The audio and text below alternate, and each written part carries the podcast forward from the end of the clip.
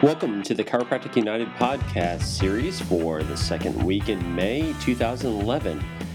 This podcast is brought to you by Chiropractic Biophysics Seminars. We have a seminar coming up in London uh, for um, CBP on pediatric adjusting and analysis on May 21st. On June 4th, 5th, we'll be in Las Vegas for biomechanics. And June 25th, we'll be in Atlantic City, New Jersey for posture and systemic health with Dr. Dan Murphy. Also brought to you by Elite Coaching. For more information on Dr. Fred DiDomenico and how his coaching methods can help your practice, go to www.elitecoachingllc.com. Also, new to CBP as well as Elite Coaching, we have a new patient care class available. Many of you enjoyed the patient care class that Dr. Harrison and myself did many years ago. Well, Dr. Fred joined forces with CBP and we have the best patient education class available.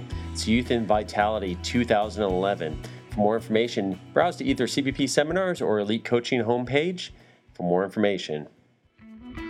This podcast is also brought to you by PostureCo, developers of the X-ray digitization EMR known as PostureRay.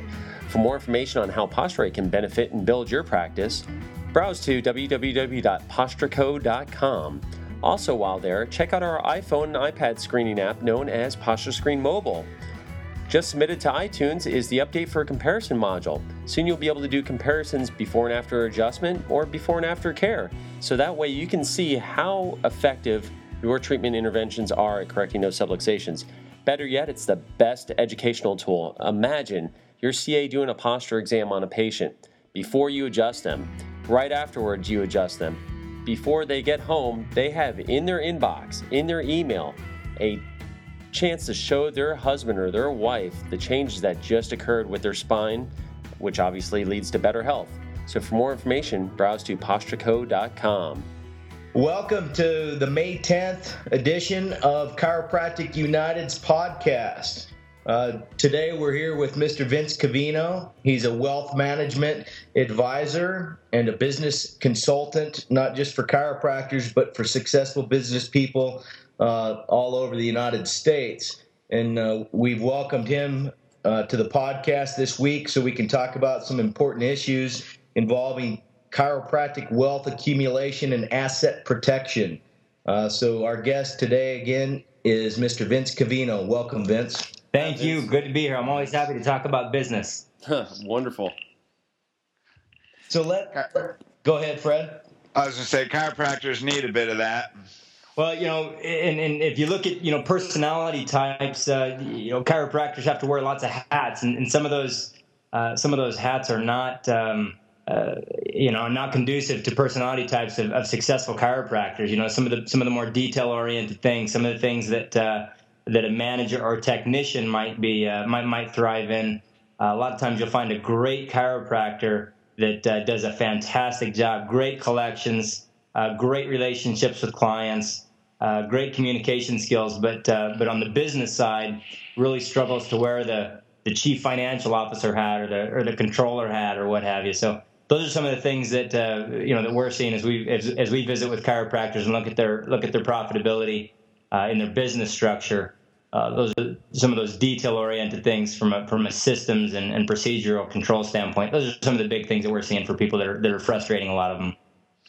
So I know Vince that you've taken a particular passion towards chiropractors. Uh, I mean, you've worked with several business people from all professions. Why don't you tell us a little bit about why you chose that specific niche? Well, you know, great question, Dr. Fred. And I, I, know I've told you a lot about some of the my introduction to chiropractic, but it's really evolved. My passion has really evolved over the last decade. You know, I I remember 11 or 12 years ago waking up in a in a St. Louis hotel room, uh, not able to move. An ambulance came and got me and took uh, I took some, uh, oh, what do you call the muscle relaxer? Uh, great morphine. Great, they gave me some morphine, and of course, you know, it was it was great. I didn't know any better. I just know that I felt a lot better after I did it. But but you know, that just kept recurring, pain in my left arm, and uh, went to went to three doctors, two surgeons, uh, a, neurosurgeon, orthopedic surgeon, uh, and another doctor, and basically. I ended up taking prednisone and ibuprofen. I was taking 1,600 milligrams of ibuprofen a day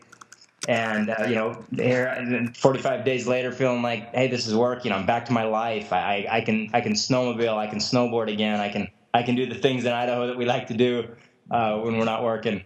Uh, and sure enough, it got worse. Uh, it got terrible and, and, extremely painful. And you know, my sister suggested I go in and uh, call call a doctor. I called her six in the morning, and I said, "It's just it, it's it's to that brink. I've got to do something." And she said, "Well, here I'm going to give you the name of a guy." Uh, and it was Discover Chiropractic, Dr. Zane Sterling, uh, who's become a personal friend of mine now over the years. Uh, and I called at six in the morning, thinking I'd leave him a message at his office, uh, and just that, that message would say, you know, I want to be your first patient this morning. Please call me as soon as you get in. Well, he answered the phone at six in the morning. I don't know how many chiropractors listening uh, are there at six in the morning answering their calls. Hopefully, not too many. But uh, you know, it just obviously that that that got me back into a, a lifestyle. I remember I remember a, uh, a, year later, my first son being born, and, and, and, a week old, bringing him into the office, and just ever since, it's it's been a, a really tremendous uh, blessing. But I'll tell you how it's evolved. Uh, just, just one more thought on that is, you know, even today as I was talking to, to a few chiropractors about their business and asking them really what they wanted out of their business, what you know, as a vehicle, what, what was the end vision for them, and how can we make that a reality from from setting up a, a, a good sound business? And for most chiropractors I'm talking to, and you and I have talked about this before, but you find that it's about their family, it's about giving back to the community, and that's exactly what I heard this morning uh, and uh, you know, so over the years, it's not just been about chiropractic and what it's what it's given me, what it's given my family. You know, my my sisters, my brothers, you know, everyone, uh, nieces and nephews, everyone uh, being involved in chiropractic. But but but it's about um, chiropractors. I, I, think having a, a, higher sense of purpose and, and and a calling, and and so that for me has been very fulfilling. Uh, to help somebody who uh, who I know has got um, you know got purpose and and you know a, a, clear vision of what they want in life. So that's that's that's what's drawn me to chiropractic. So so about ninety percent of of what we do in our office for consulting uh, from a business standpoint is, uh, is is the chiropractors. We enjoy that. So let me let me interject here real quick, guys.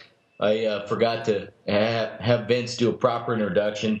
So Vince, can I ask uh, what what's the name of your company, your location, and a website and number in case doctors want to get a hold of you here? Absolutely. So uh, the name of the company is, is, is Legacy. And uh, on the consulting side, uh, the, the, consulting arm website is legacyconsulting.co. Uh, and then we have a wealth management arm where, where we, uh, we, we, manage assets for chiropractors. Uh, one of the things that I, that I discovered early on in working with chiropractors is that they were using, you know, their friend from church or, or, or someone from down the street at Edward Jones or what have you, you know, or a patient uh, for a lot of their wealth management needs. And uh, uh, CPAs were, were, were, a lot of times not extremely proactive. And so we determined that, you know, wealth management was a big void for, for most of them as well. And, and that website's uh, legacywealthmg.com. so well, that's good. It's a good thing I didn't meet Vince at church. I don't go to church. So luckily, yeah. Luckily, I didn't hook up with the local church guy. but uh, but Vince does go to church every Sunday. I know that because many times we can't get together on a Sunday. Uh, he's very into uh, his uh, personal religion and the family assets and things that go with that. Now, did I mention church? Just you, you said their local guy from church. Oh, I did. yeah, it's yeah. all right. Don't worry about it. It's oh. okay. We know what you meant. We know what you meant, and that's true. The average chiropractor does does not know who to consult with on a personal level level when it comes to their finances. Now, now for me personally, uh, I I met Vince about three years ago, and we started working together first on a personal level with my financial assets, and then I started inviting him to come to CBP seminars. And what I was doing up until about 19 or not 19, sorry, about uh, 2008, 2009 was based on what my father told me to yep. do. I, I invested all my money into municipal bonds. And that was big in the 1980s and 90s, and it was great. And it was a lot of chiropractors have heard about that. They did the Whitehall program, they did muni bonds. But that was when municipal bonds were paying 10 to 15 percent in tax-free interest. And I know uh, Dr. Joe Ferrantelli, you did a bit of that too, didn't I, you? I sure did, and the bonds were so safe that I actually made no money too. nice. Yeah, that's great. So, I mean, when I met Vince, he said, you know, bonds are are one category that are really good in terms of asset allocation, but it shouldn't be where 99% of, of your money is. And we started talking, and it just coincided when the bond market was kind of crashing. And so he helped me uh, kind of consider different options and, and, where to put my money. So he helped me out personally, and then I started working with him with um, CBP docs. And, and, you know, back in 2008, when we, I think when we talked about that, that the bond market did have a, a, collapse, and it was it was quite an anomaly. Usually, bonds are, are a safer place to be, but but while we're on that topic, I'll just mention, you know, with, with interest rates likely to go up in the United States, that puts bonds in uh, under a lot of pressure. If interest rates go up, the value of the bonds go down. So I think uh, as we look at when we sold Dr. Deeds bonds, uh, I think we got really pretty fantastic pricing. Um, I, you know, he said he had all his money in bonds. I think that amounted to 200 300 dollars or no. yeah. But uh, you guys know Dr. Deed pretty well. But uh, anyway, you know, it was I was fortunate. He he, he did a lot of uh, you know uh, repositioning some of those things, and it uh, I think it really worked out to our to our advantage in the end.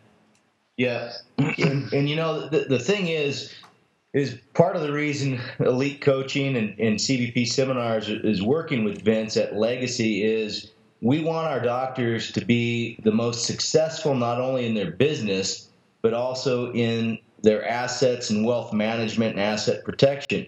And and then and only then can you really have wealth because you're not worried about the financial side of it. You can focus on your personal side of it and focus on the practice side of it but if you're worried about the income and paying the bills and where your retirement's coming from things are not going to be that easy in your life. And, and you know, that's really why we're working with uh, Vince. And I think uh, Fred and Joe, you'd agree with that, yes? Yep.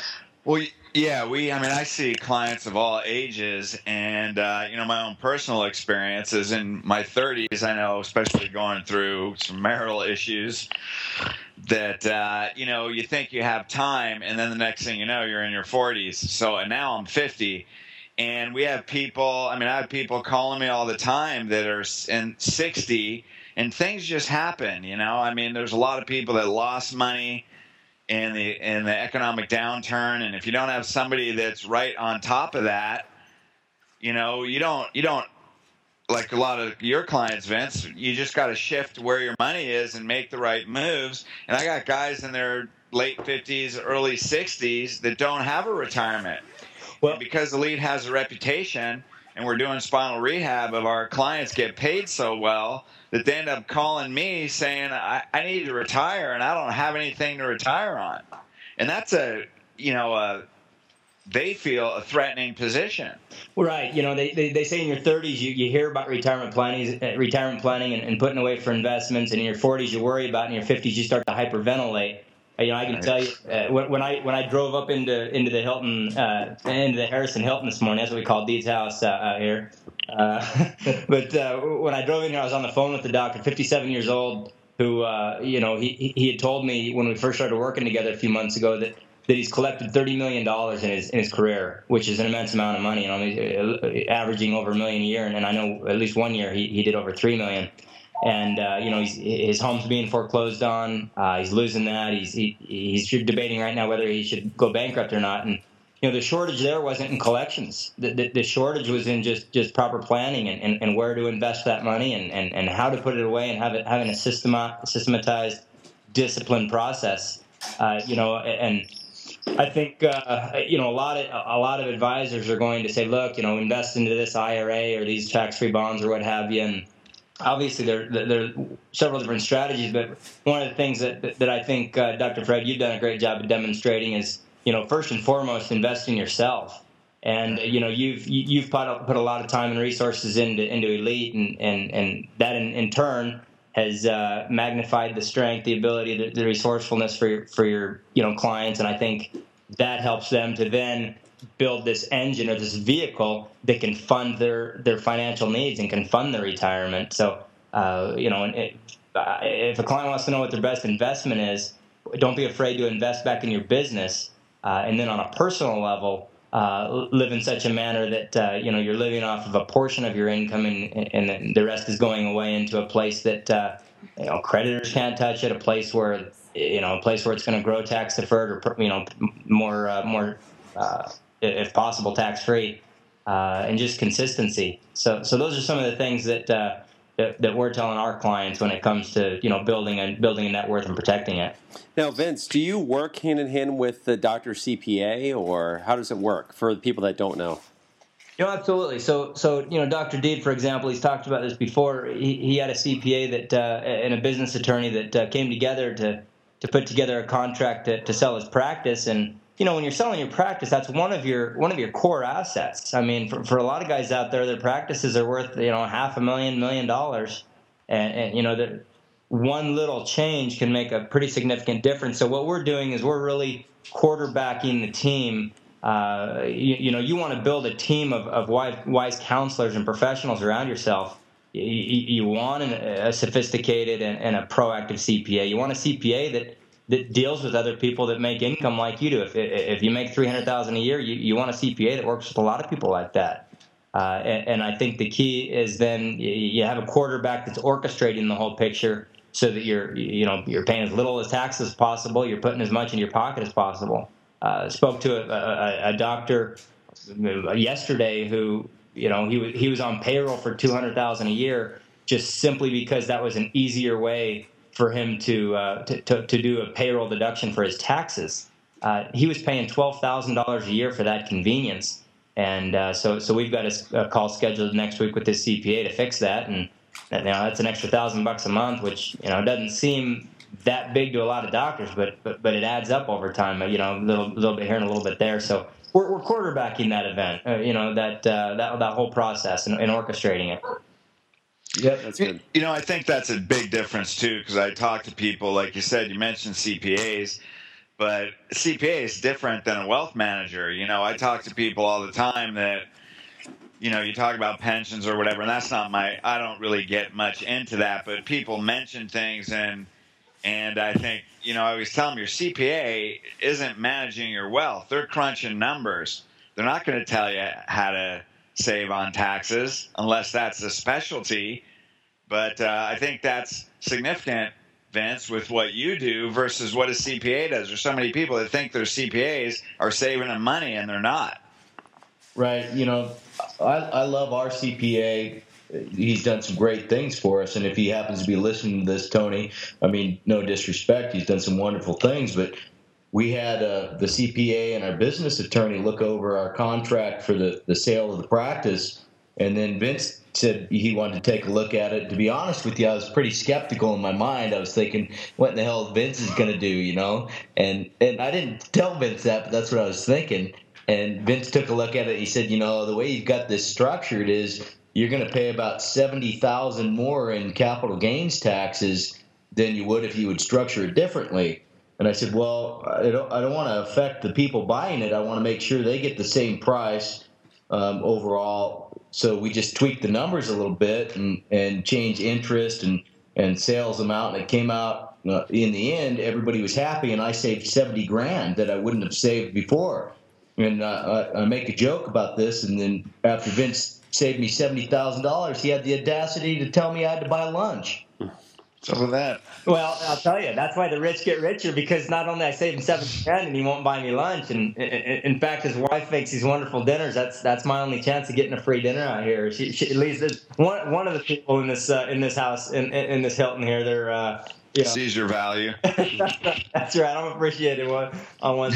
you make a good point, I think, Dr. Fred, and that is, you know, CPAs uh, they're going to process what you give them. Their job is to, to, to, to be compliant, uh, and, and, they're doing a great job of that. The, you, you, generally are not hiring a CPA, and I, you know, I don't know that I've yet to find a CPA that's going to sit down and just say, "Let's look for every single way you can you can cut taxes, you can be more proactive, you can do this, you can restructure things." Uh, and, and, those are things we're looking at, and uh, you know, we we, we ask uh, uh, folks to you know to send us their tax returns, and we take a look at those and, and make sure that we're not missing anything, any paying any dollars in taxes that we don't need to be. Right. Yep. Cool. Well, I think uh, what is also significant, Vince, and I think you'd probably agree with that. Number one, like you said, one of the reasons that you pick chiropractic is our passion to help in the community, not only help patients, but to contribute in their community. And I think personally, we have a responsibility to be wealthy. I know there's certain people that have different ideas and mindsets about money, but we were called to live an abundant life so we can contribute back and help more people. And the second thing, just as as entrepreneurs and doctors, my advice, and I'm sure you would agree, would be always have multiple streams of income. Absolutely. So, yeah, you know, it's interesting you say that because I was listening to a call yesterday by by a coach, and a lot of people listen to his calls, and he said, "Don't diversify, just focus on your chiropractic office. It can be a gold mine. Just focus on that one thing." And I thought, boy, what energy, what passion he had in his voice when he talked about that. And I thought, well, none of the none of the passion, none of the none of the charisma that he's got makes up for the fact that multiple income streams they diversify you they complement each other. If you look at State Farm, eh, really any really big successful business, they sell multiple lines to their to their clients. The best State Farm agents out there, they're going to have your auto insurance, your life insurance, your vehicle insurance, you know, everything, an umbrella policy on you. And the statistics show that the multiple lines that, that, that you have with that person, the more likely they are to, uh, you know, to stay with you over the long term.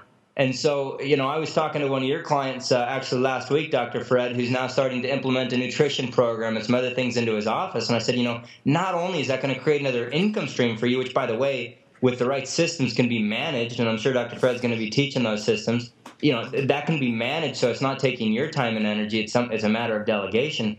But it, but but it creates a new income stream it, it, you know you have this cross pollination where now your, your, weight loss clients and your and your nutritional clients and so forth are, are, are going over and they're spilling over and adding to, to new patients on the chiropractic side. So multiple income streams, I believe, is uh, not only outside of the chiropractic offices, which, which is probably what you were alluding to, but even inside your chiropractic office. You know, I like to see the multiple income streams.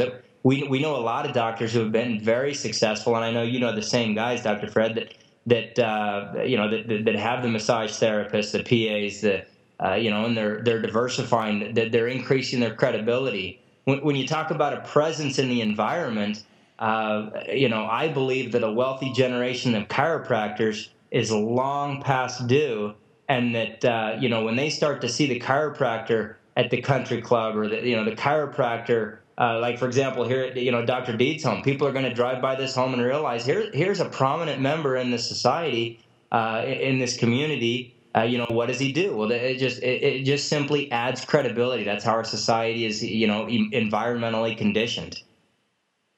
Right.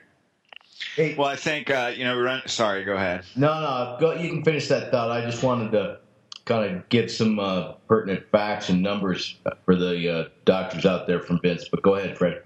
Well, I was going to say, you know, when you talk about multiple streams of income, I think a common mistake, like what you said, Vince, it's always best to invest in yourself. And I, I, agree that, you know, there are people that go outside of their office, but then you're chasing two rabbits.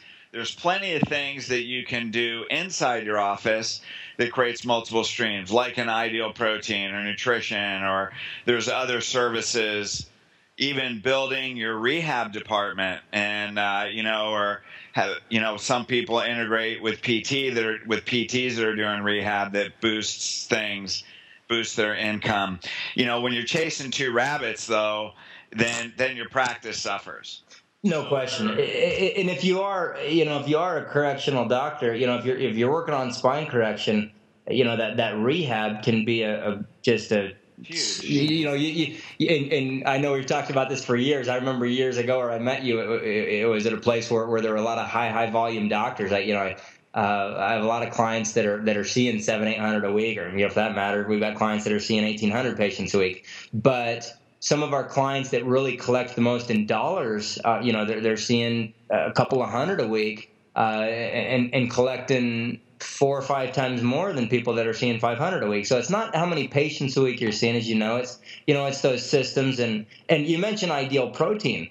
One of the reasons, and it's not obviously not the only successful weight loss program out there, but one of the reasons that I believe that they're so successful with the doctors, you know, and I know a lot of your doctors uh, are doing that and are very successful with it, is because it's so systematized. It's the same reason that of all the hamburger joints out there in the world that ever began, that, that, that Ray Kroc had one that was extremely successful. That you know that has well, you know thirty thousand stores now at McDonald's, and it is because everything is down to a system. If you if you have it down to systems as good as McDonald's has, you know, you, you you can have that thing run by teenagers. I mean, you when you drive up into a into a McDonald's, you know exactly what you're going to get, and it's somebody you know he's 16, 17 years old. He's got his he's got his you know nose earrings. He's got some tattoos, and uh, he's 16 years old, and uh, you know, but but you know exactly what you're going to get. He's got the systems, and and so uh, you know you you need the right people on the bus, but really you need the right systems, and those multiple streams of income, boy, they uh, you know they work. And terms of distractions, I think you bring up another good point is you know, if, if you're not doing things outside the office, that uh, you know, put put the blinders on. We, we, you know, one of my one of my good friends and a client of mine for several years now was on a path to to certainly be easily retired at this point, but but he got really sidetracked and uh, started getting into things you know clearly outside the scope of chiropractic that were outside his office and uh, it just it really crushed him he uh, you know he ended up uh, just getting wiped out uh, and so, uh, you know, I think I think you make a great point. Is you know, a, a laser beam focus and high level of clarity, multiple income streams inside the office. Right. Mm-hmm. Yeah. So just so we can give some, uh, in addition to what we've been doing, some some tangible numbers too to doctors. You know, I was one of them, but I was on the extreme side of it in terms of, you know, not knowing how much of my income to actually try to save. So what I did was I saved everything possible, meaning that you know probably sixty percent of my my net income went towards uh, retirement. And while that was really great at first, it kind of didn't leave a whole lot left over to do things with. It always felt like, oh, you know, someday, someday we'll be able to to um, you know use the retirement money.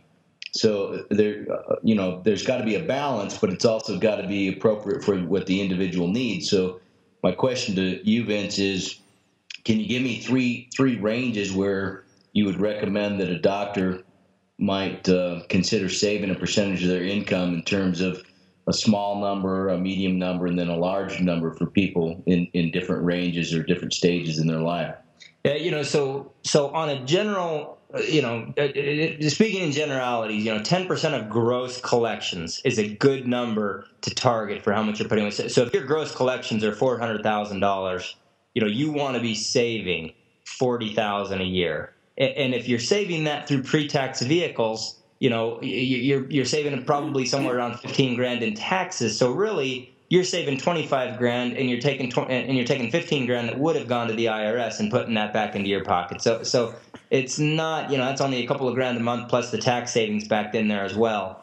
Uh, it, a really good saver is saving 20% of gross. You know, if if a doctor's collecting a half a million a year and, and, and putting 100 grand a year into investments and uh, you know, into maybe buying a building, buying his, you know, buying his office building, or, or into investments that uh, that are more liquid. If he, you know, if he doesn't develop some liquidity, we we like clients to have a lot of cool liquidity before they go out and start buying their own building or something like that. Uh, so I, I, think that's uh, the first range. But in terms of ages, uh, you know, we, we look for a target by age 65 to have uh, you know somewhere around five or six million dollars for a client to really live a, a high quality of life that, that seems like a huge number, I know, six million dollars. But the reality is, you know, we're going to see inflation, and if and if you're not sure if that's the case, just just think back to when you went to prom in high school. What you know, what it cost you to fill the car up with gas, versus what it, what it would cost you today to do that. You know, it's you know we're approaching four or five dollar gallon gas depending on where you live. That's that's not going to change. We're we're going to see uh, you know, continued inflation, prices continuing to go up. you know, the, the, the cost for, for, for the, the, the, folks that are listening today, for them, if they want their, their five year old to, to, to, go to college and become a chiropractor, you know, plan on three, four, five hundred thousand dollars. You know, that's a, that's a big number. And so Dr. Deed uh, and I've put together a plan for his children so that so that they're going, uh, you know, they're he, he's paying for that now on a tax free basis uh, you know, con- controlling that investment now, so he doesn't have to to write a check when when they are now ready to go for for a half a million bucks. That's that's a pretty big, uh, you know, bite to swallow if you try to do that all at once. Uh, but to get to five or six million dollars, which really in, in today's dollars for for a forty year old might only be you know t- two or two and a half million dollars when you adjust it for inflation. You know, a forty year old is going to want to save about you know seventy bucks a day. You know, probably fifty or seventy grand a year Uh, a 50 year old is going to want to save 100 grand a year uh, if he's going to, you know, if he's starting with nothing and he wants to get to six million dollars. And uh, you know, a 30 year old, it's a, it's a much more gentle slope.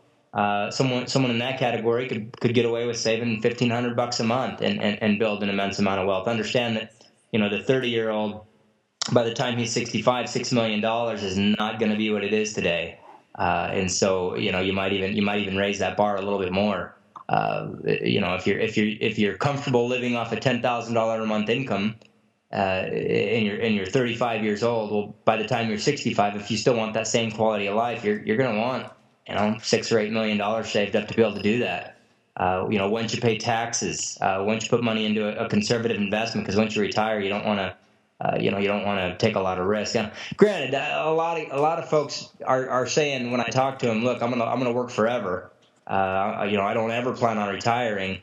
I'll tell you, I, I, I talked to plenty of 60, 65 year olds. You know, in Detroit, you know, Dr. Deed and I were sitting out in the hall with with, with one one of his good friends and one of my clients. Uh, someone that's been a, a, great um, made a great contribution to the profession and he's just, you know, I don't remember exact his exact words, but it was some of the effective. Look, my joints hurt. I'm tired. I'm worn out. And, and 20 years ago, I'm sure he was thinking, I'm just going to do this forever. Yeah. Uh, so you, you just want to have that option to where you get to make that choice. You, you you're going to work because it's a choice, not because it's a, a financial necessity. Yeah, absolutely. Well, I think even more than that too. When you're looking at the philosophy of spinal correction, you know, what's our core value? We want to fix the spine. And there's so many times where there's, and you guys know this, Dean and Joe, that there's guys in there that are phenomenal at correcting spines, but they have no business sense or communication. You know, we get these guys, they're struggling and they're begging for patients. Yeah. Whereas I think, you know, learn how to communicate and then, you know, use Vince and get yourself financially stable too so you don't feel like you have to compromise your core values. You know what i mean? And it's like you're not begging for patients. You're doing your work. You got your first week down. And if someone doesn't want to commit to corrective care you're in an empowered position. Well, and I'm not a I'm not a, a, a statistical analyst or researcher like Dr. Deed here, but but I'm certain that if we were to put on a chart and have have everybody has ever been to a CBP clinic, uh, do do a aptitude testing. And Dr. Dean, in, in fact, the three of you each scored them on, on how good they were at correcting the spine. And, and you looked at all their patients' x rays and their results. And you said, okay, this, this person's in the top 10 percentile of their ability to correct spine. Because I've talked to some doctors who said, look, you know, my CBP technique is one of the best in the world. And I love that confidence, and it very well may be. If we then took that chart and, and, and did a correlation analysis of their net income or their net worth, we would find no correlation. We could very well find that people that were some of the worst adjusters out there, or, or that were paying very little attention to, to correcting the spine, are extremely wealthy because they're simply good business people or they've got good business people behind them. And so, you know, creating wealth, protecting wealth, and, and, and running a low stress office and having a low stress, stress debt free life is not highly correlated to being great in, in, terms of technique. It's, it's about being great as a chief financial officer, as an operations officer, not as a doctor. Yeah. Yep. And you know what, guys? Vince had a hard time talking there because Charlene just made uh, fresh chocolate chip cookies right out of the oven, and we're nice. we're eating them. Oh, nice! I'm I'm getting hungry back here. I thought you just had a speech impediment or something, but you're eating. Okay, that's good. So you know, on this note, I think on exactly what you said, Vince. That's one of the reasons that. Deed and I got together with Elite is because our purpose in coming together is to help CBP docs and spinal corrective docs become the most successful I mean, not only clinically, but to represent what success is in chiropractic, and that's spinal corrective doctors. That's the whole goal of why we're coming together, what Chiro United is, why, in fact, you specifically, Vince, that's why you're on here. Mm-hmm. Yeah. So we need to step up and take responsibility and uh, learn how to communicate, learn how to fix the spine, and then represent what success is in the profession so we don't have to listen to this guy that just uh, spoke in Florida or whatever the president of uh, National College of Health and Science or whatever they call it, LECC or whatever that is now. Yeah. Dog on the subluxation. Yeah. And we got to redefine it, man. It's we're you know we take that responsibility. Yeah, and that's just it. And, and we won't name his name, uh, James Winterstein from Nashville. yeah. Uh, but uh, you know, yeah. Before uh, before we move on, uh, Dr. Joe, do you have anything you'd like to add? No, I mean, you know, the the hardest thing for me coming out of school was, you know, I really didn't have much growing up, and then, you know, when I started making a little bit of money. And you remember this, Deed, because your dad and you got on me constantly that I was living like a millionaire and I was spending everything that I made. I mean, literally, I was spending everything that I made. And you remember me pulling up in my fancy sports car before, you know, to the what was it that that uh, research conference down in Orlando at the time. You know, I was I was literally spending everything that I had, and I wish that I would had somebody that maybe you guys were a little too close to me, your your dad and and you. Maybe I wish I had somebody like Vincent say, "Hey, wake up! You know, do you realize that you're 28 years old, making a decent salary right now?" You could be quite wealthy now that you know. If I would have saved that coming into you know that now I'm 38, you know, and um, I just wish that you know some of the younger guys coming out really need to take it to heart that it's much easier to save uh, early on than it is, you know, now we're, you know, we're going to be 40 soon. Uh, both you and I, Deed. Of course, you're going to be 40 before me. Um, like to put that out there. Um, but seriously, I mean, people need to, they, they really need to uh, pay attention when they get out of school that you're to, you know, if you're to be a good chiropractor, very likely you're to start having an income. You need to really prepare in the very beginning. Well, you know, and, and Dr. Joe, I, I, I know you're hard on yourself for the last decade, and I, you know, rightfully so. You you wasted a lot of money. it reminds me of that basketball player, uh, was it Wilt Chamberlain, the famous guy? You know, he said that when he got his big signing bonus, they they asked him, "What are you gonna do with all this money?" He says, "Well, you know." 70% of it I'm going to spend on uh, women and liquor, and the other 30% I'm just going to waste. Yeah. But, yeah, nice. You know, I'll, I'll, tell you. What, I'll tell you what you did right, Doctor Doctor Joe. Is that you know I remember a year ago you got your CPA on the phone. I was in San Diego helping a doctor buy a, a, a massive home. A pretty exciting time. It was kind of fun. I, but I remember exactly where I was, and you called and and we got your CPA and maybe even one more person on the phone. Yeah, well, well, it, was, it was my CFO. That would be my wife. Okay, there you yeah. go. Your CFO and your boss. So, yeah. so we, we, you know, your boss was on the phone and, and your C, your CPA was on the phone. We, we, we had a great conversation. We talked about some tax saving ideas. We talked about where to put the money away on a tax favorable basis, your payroll. You, you will remember the emails back and forth with your CPA, and uh, you know I think a lot of doctors age 28 age 38 it just it blows right by. And you know b- by the way i think you're even ahead of the curve because even though you were you know living large and spending money you, you were still saving some money. And and a lot of people never get to that habit of just saving the first dollar getting into a routine. And uh, and even it, not only that, but then age 38 or whatever, age 45, I don't even care what age it is, but but, but they they get into that habit and become so entrenched and so stuck that they feel like I, I, just can't get I just can't get out of it. There's there's just no money left over. There's no cash flow. I can't save, it, save it, start a savings program. And that's just not true. You know, right. I I, I, I uh, talk to doctors every day where they say I don't think anything can be cut. I don't think there's any way to fix this. And sure enough, we dig deep enough. There's there's thousands yeah. that's just getting lost in the shuffle because they're not paying any attention to it. Yep.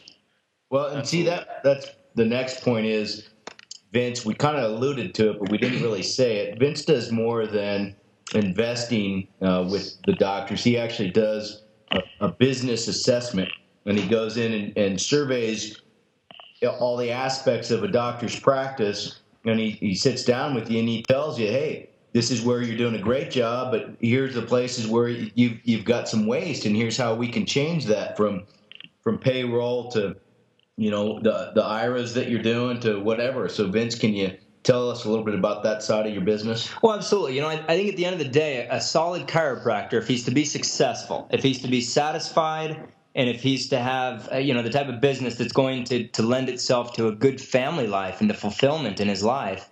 He's got to have, you know, he's got to have a good technique. He's got to be getting results because at the end of the day, if you're not getting results for your patients, you're not going to be fulfilled even if you're getting rich, it's not going to be fulfilling if you're not getting results. So I, I think you've got to have a great uh, uh, you know, great technique and, and really a good, the right equipment and so forth. I think you, uh, the, the next key is, uh, you know, you have to connect with your clients.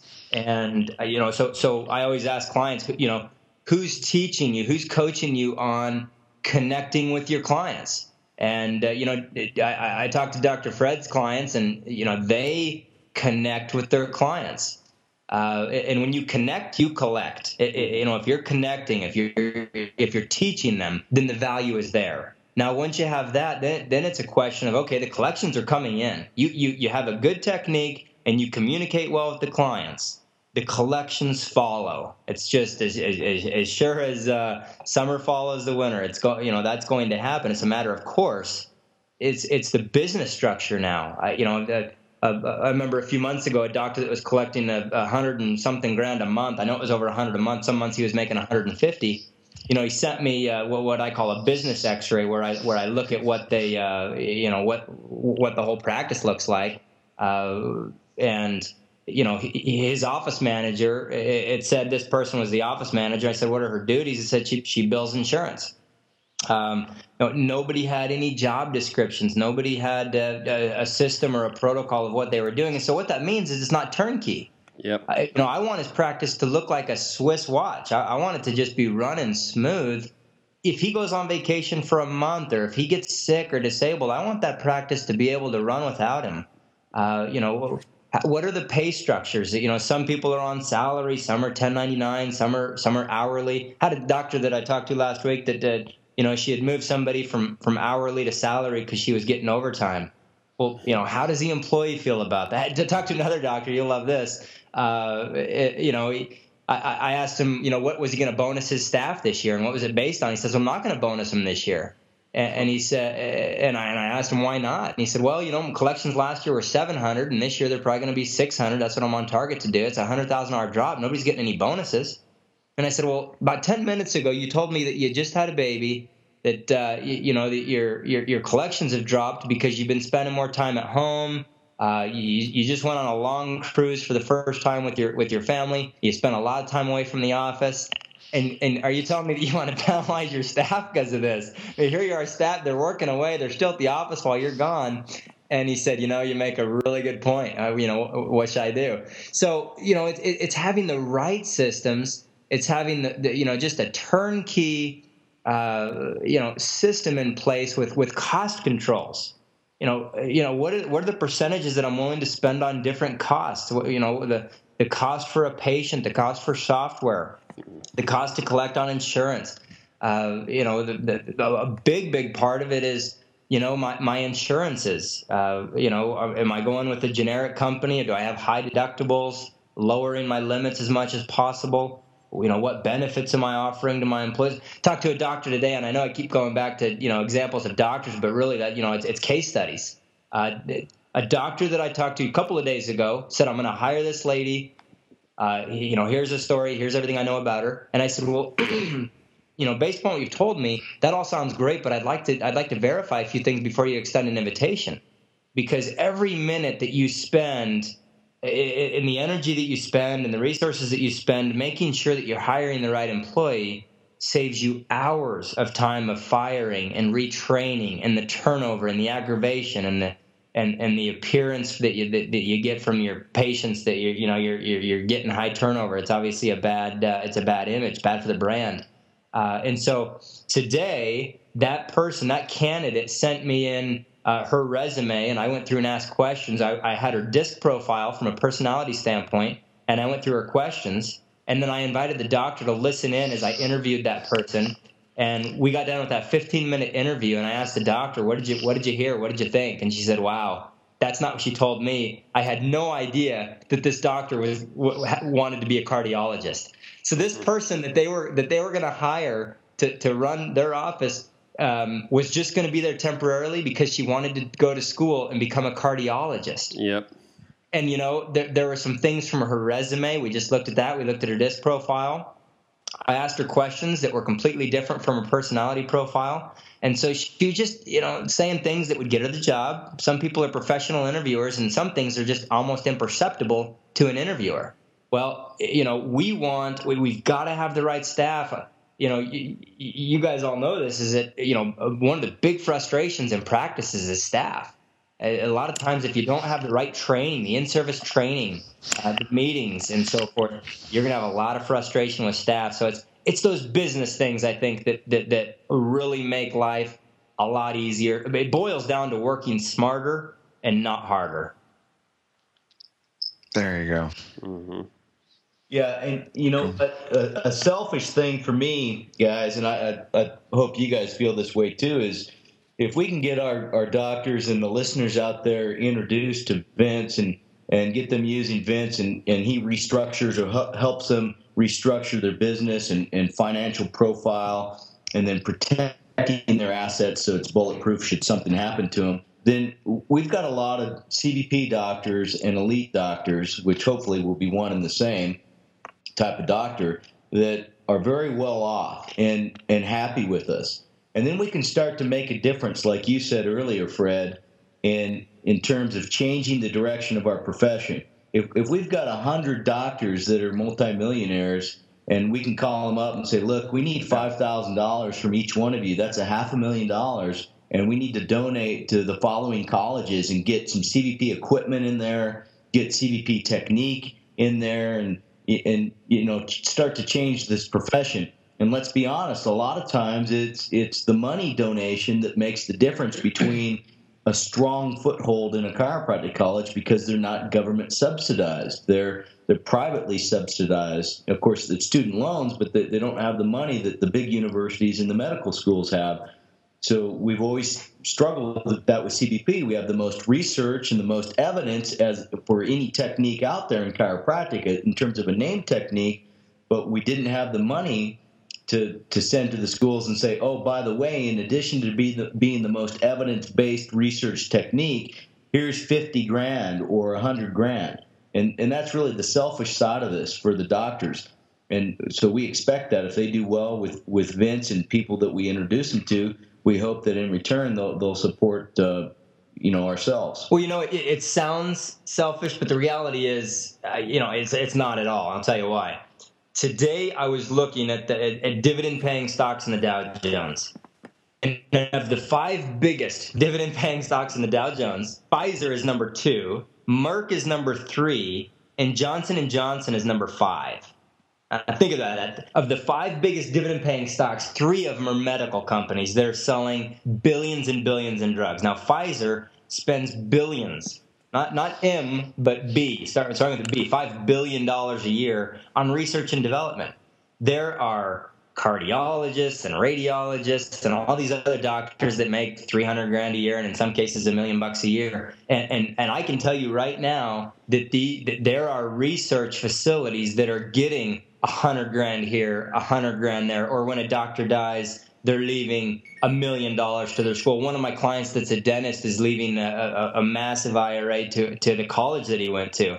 Uh, his his, uh, his three daughters became uh, very successful doctors, and and uh, he he, uh, he has some resentment there because uh, because they're now they're living really high and and as he says, have become really quite arrogant. But but so he's leaving his IRA to you know, it's a massive IRA to to a college. Uh, you know, how many chiropractors are uh, you know are getting to that multi-million dollar net worth, and and how many of them are, are giving back and doing the type of research? We've got to be able to get to, to approach at some scale the type of research and the type of non-profit money that is going into uh, and, and uh, really accretive to the uh, to the share prices of of Merck and Pfizer and Lilly Eli and you know Johnson and Johnson and so forth. That uh, you know that's one of the great natural consequences of creating a wealthy generation of chiropractors. When you have one here in this city and one here in that city, you're probably not going to get the synergy together where where they're going to say, "Boy, I'm going to put in, I'm going to send in a hundred grand because what difference will it make?"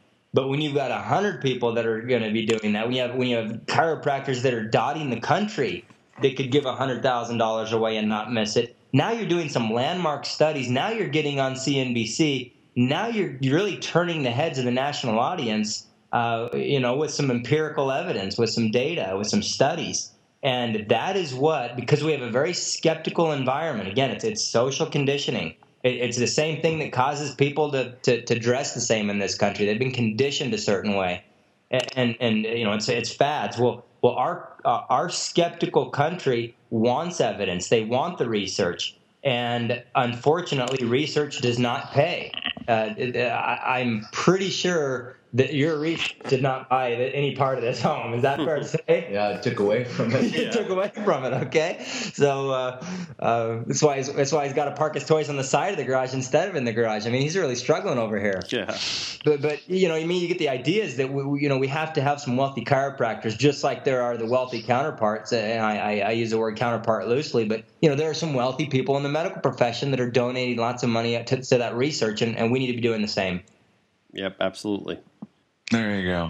So, guys, before uh, we end with the uh, the research articles, do you have anything else you'd like to throw in for this podcast? Well, I'd just like to say thank you, Vince, for everything that you've done for you know my uh, my companies, and uh, you know I I just it's made a big difference, and I'm excited about my future, and I finally feel confident in the future, and you know I can definitely you know put my name on you as Ken Deed and Fred that you've made a personal difference in my life, and I hope that others, you know, follow suit.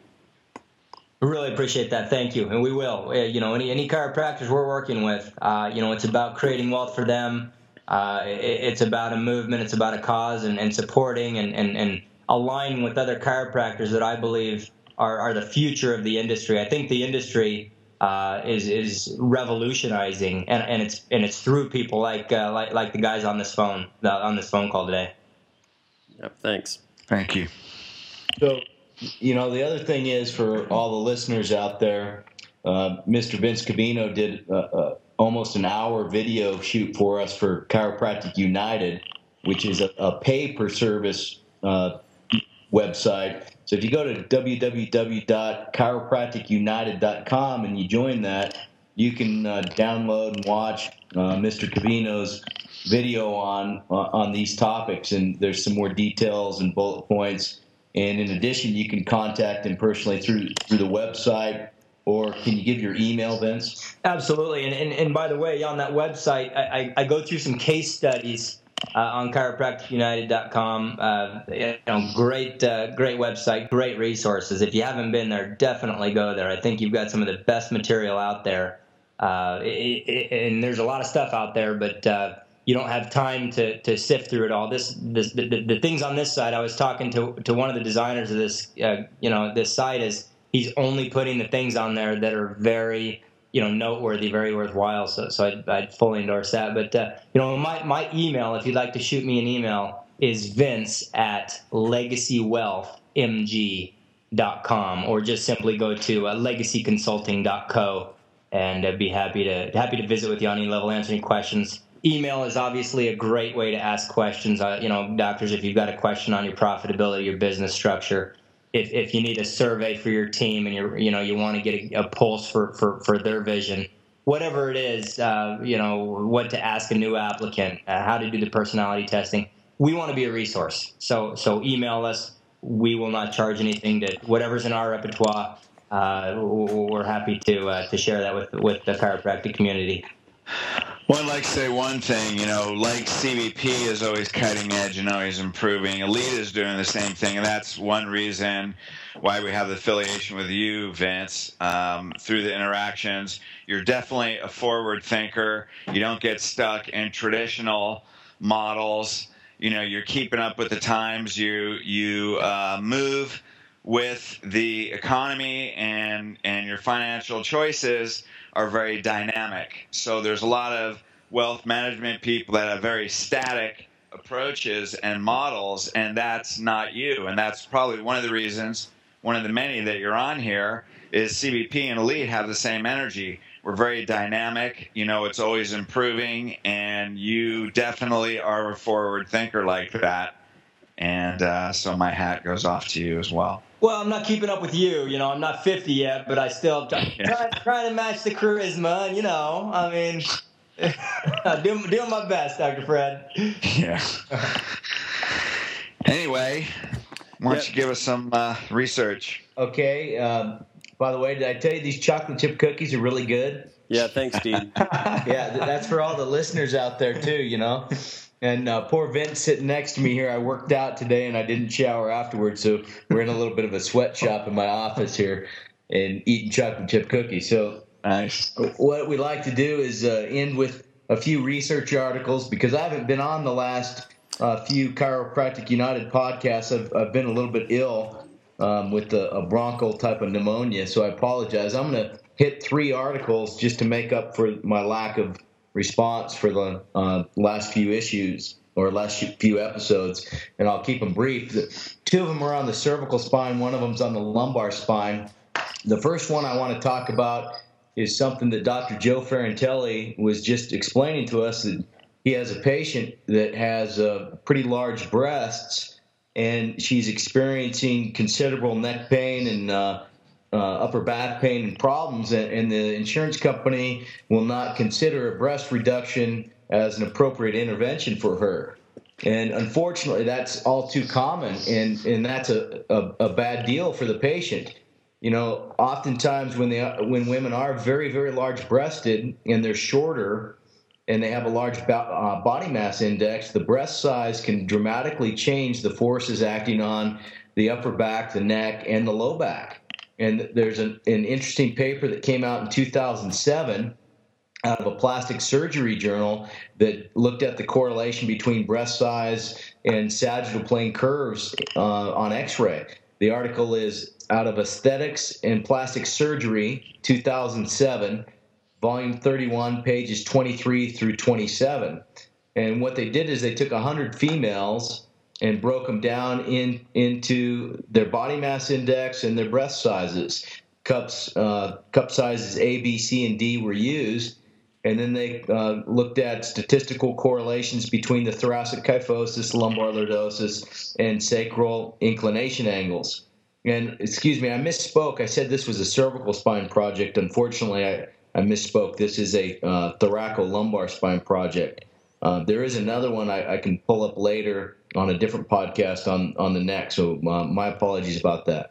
Uh, the results though were that in in the breast size with uh, cup D, so the largest breast size, these women also had the greatest body mass index for their height, which you know makes sense. And there's also a statistical correlation between thoracic kyphosis and lumbar lordosis, whereas the larger the breast size and the higher the body mass index, the greater the thoracic and the lumbar curves are. So they concluded that breast size seems to be an important factor that can affect posture, especially the thoracic kyphosis and lumbar lordosis. And even though this is not a cervical spine article, you can get the idea that if somebody's got increased thoracic curve, their cervical spine's either going to drop forward into anterior head translation or they're going to have hyperextension in the upper neck with anterior head translation. And this can set the stage for neck pain and headaches. So this becomes an important article to consider when you when you're uh, intervening with women that have uh, different types of pain, and maybe they're in the high uh, body mass index category and in the larger breast sizes. So, Dr. Joe, what was your case about? Yeah, uh, yeah, that was basically the, uh, what what I was going to say is that you know my one of my patients, and I've had this come up in the past as well too. You know, fits all that description of chronic neck pain, thoracic pain, and lumbar pain subject, and they all have hyperkyphosis to where their their head is anterior, anteriorly translated. And unfortunately, uh, this patient that I'm thinking about right now, she got into a car accident that really made it uh, considerably worse, and now to the point where uh, the insurance company is refusing to pay, so they're they're requesting all my notes. Um, and you know, of course, I, it's nice to have the research articles in hand because it's the plastic surgeon that's going to bat as well as their GP and myself for this patient. Yep, and you know what? For a fee, Joe, I'll forward you the article. All right, I'll just that's nice. easy, you know, because you know Dr. Fred has taught me to you know charge for my services. I'll pass it on to uh, the patient. Well, see, that's why that's why I'm going to charge you because Fred has taught me the value of my knowledge as well. Wonderful, wonderful, and don't nice. forget though, you know, you can't charge me too much because I can actually shut off the website. So, well, you know, I can blackmail you a little bit. That's true. You make a, you make a strong argument there. Okay, the, the next paper is on the cervical spine for sure, 100%. Uh, this is a very cool paper. It, it just came out. It's out of the journal Neurosurgery in 2011, volume 68, pages 1309 through 1316. And it, it's a uh, randomized, prospective, double blind clinical control trial evaluating the, the outcomes of two different types of um, neck surgeries and really two different types of neck plates uh, on the outcomes of cervical curve and on the outcomes of pain, disability, and function. And they're looking at two different types of surgical hardware. And of interest, they found that there's no statistically different significant difference between the alignment and the neck with them, which I would have thought there would have been because one of the the types of hardware is what we call a lordotic contoured hardware at the segmental level. So it, it strives to achieve a lordotic angle through an anterior plate, and the other one is is uh, simply a straight plate where they uh, put screw into uh, the two segments that they're fusing together. So one finding was there's no difference in the two types of surgery.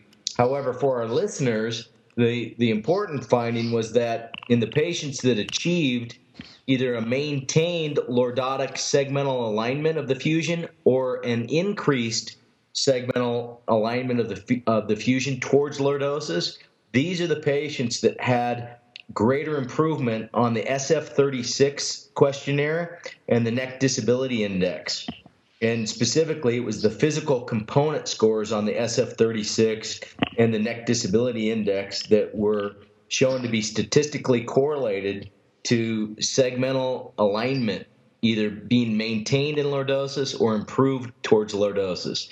Now this is a great paper because it's a prospective double-blind randomized trial. If the surgeons are finding that through surgical techniques, stabilization or improvement of the segmental alignment is an important thing in terms of an outcome of surgery, then chiropractors should also be doing the same thing. We're, we're not talking about different types of people here. Chiropractors are treating the same types of patients maybe earlier in their disease condition and sometimes at the same level or the same stage of, of their disease condition. So it, you can easily argue that these are the same types of patients we see. So if the surgeon's going to strive to achieve segmental angulation improvement, then so should structural based chiropractors. And, and that's the thing. We've been given uh, a hard time by some of our research colleagues in the chiropractic profession who work for insurance companies and write guidelines, and they say there's no evidence that changing the cervical lordosis towards uh, lordotic alignment improves outcomes, and, and that's just absolutely not true. So this this is a great paper that just came out in the journal Neurosurgery, and it also leads to perhaps bridge building, and this is something that Dr. Fred, I know you talk to your clients about, and Dr. Joe, you do this. It's it's building bridges between the medical community, the surgical community, and structural based chiropractors. You take this paper to them and you can say, look, you guys do this surgically. Well, we do it non surgically.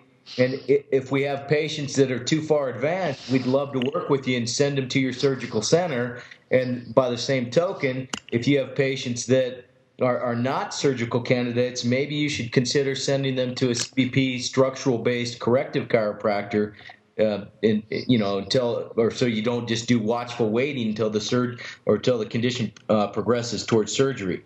Yeah, so this, absolutely. So this is a great paper uh, for uh, this week's podcast, and then the last paper is uh, one of my favorites. It just came out, and this one is new to some people, but for some of us, we've known this for a long time. This is a topic that in CBP we've been teaching at least since the mid 1990s. Somebody's phone's ringing.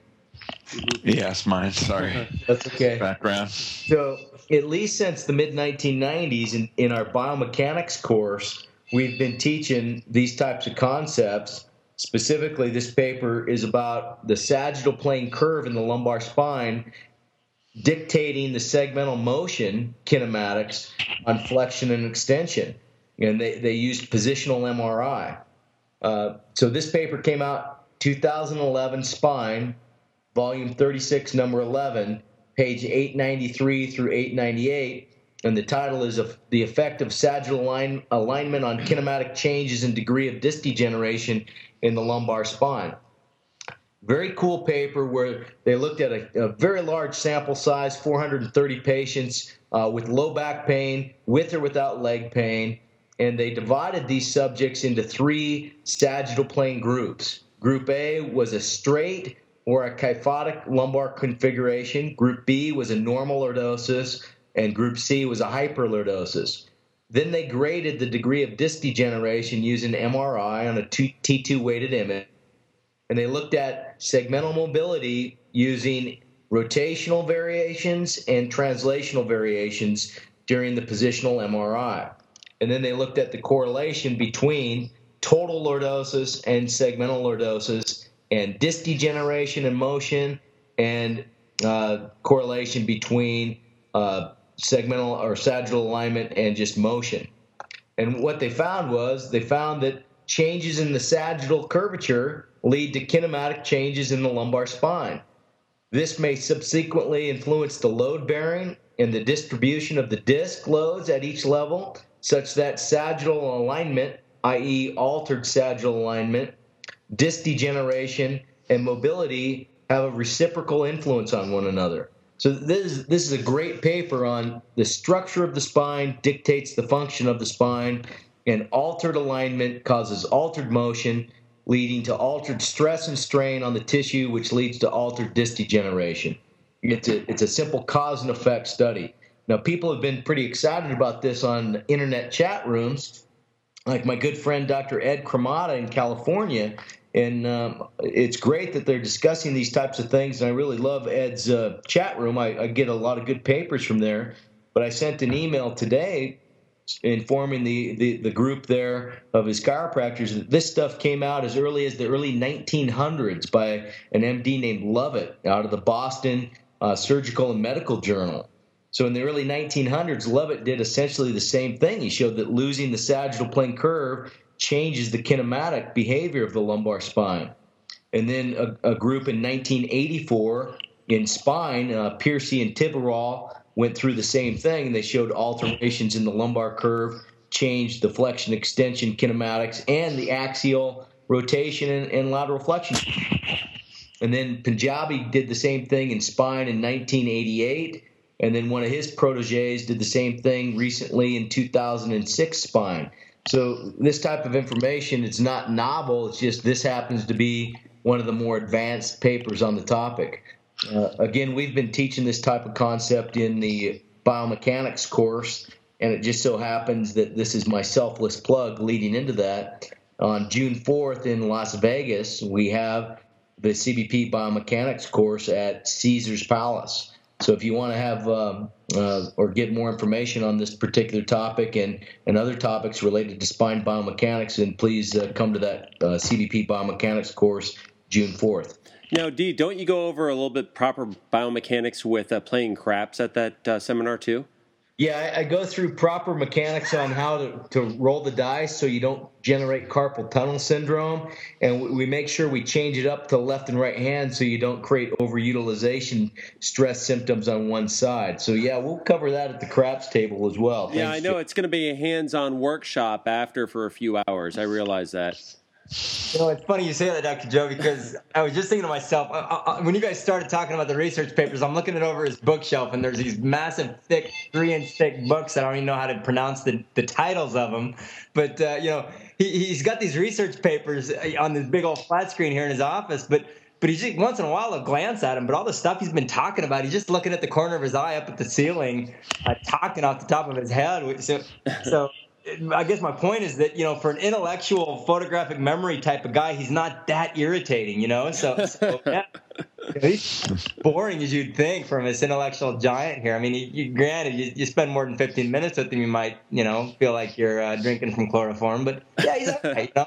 these, these, trips are okay. I, I, know that after in, in Chicago, uh, we, we had a, a, pretty amazing time at a pizza joint. But uh, I, I, this probably isn't the time to get into that story. That's good. Thanks, Vince. I appreciate that. yeah. yeah. A lot of times, I mean, people probably just think I'm reading verbatim from a study, and and only the only time I read is when I'm doing a quote. Um, I just happen to be blessed with the, an interest and memory for the, the spine. But but Fred, before we go, do you have any upcoming seminars you'd like to inform the audience of? Well, yeah, we got the boot camp coming up actually the weekend after your Vegas seminar, June 10th through the 12th. That's a day one, day two boot camp. That's how to get people from pain into posture, into organs, completely changing their perspective from coming in with a localized back pain into full spine correction in day one within 30 minutes. And that's what that's about how to shift people and inspire them to want to go through a corrective program right from the beginning. Awesome. So that'll be coming up. Okay, uh, Dr. Joe Ferrantelli, any final comments? Uh, no, I think uh, the, my only comment that I always seem to close with is, and I always promise Fred that I will have this podcast in the iTunes feed. Uh, I always say by tomorrow or the next day, but usually it's the next couple days. Um, and by the way, the last one that was just posted, it was posted a few hours ago. Um, nice. So that's up in iTunes right now. So hopefully this will be get posted quite soon. Okay, well, thanks, guys, and let's thank uh, Mr. Vince Covino for joining us. Thanks, Vince. Thank you, Vince. Thank you. You guys are you guys are the best in the business. I really am honored to, to be a, a guest on your uh, podcast. So thank you. And thank we you. hope all the all the listeners have enjoyed today's uh, podcast from Chiropractic United. And we'll talk to you next week, and hopefully we'll see you joining uh, our website service on uh, professional videos on educating the, the chiropractic professional on not only technique and research, but on business management strategies like we've heard tonight. So from Chiropractic United, have a good night. Thank Peace. You thank you. Okay. Bye bye. Night, guys.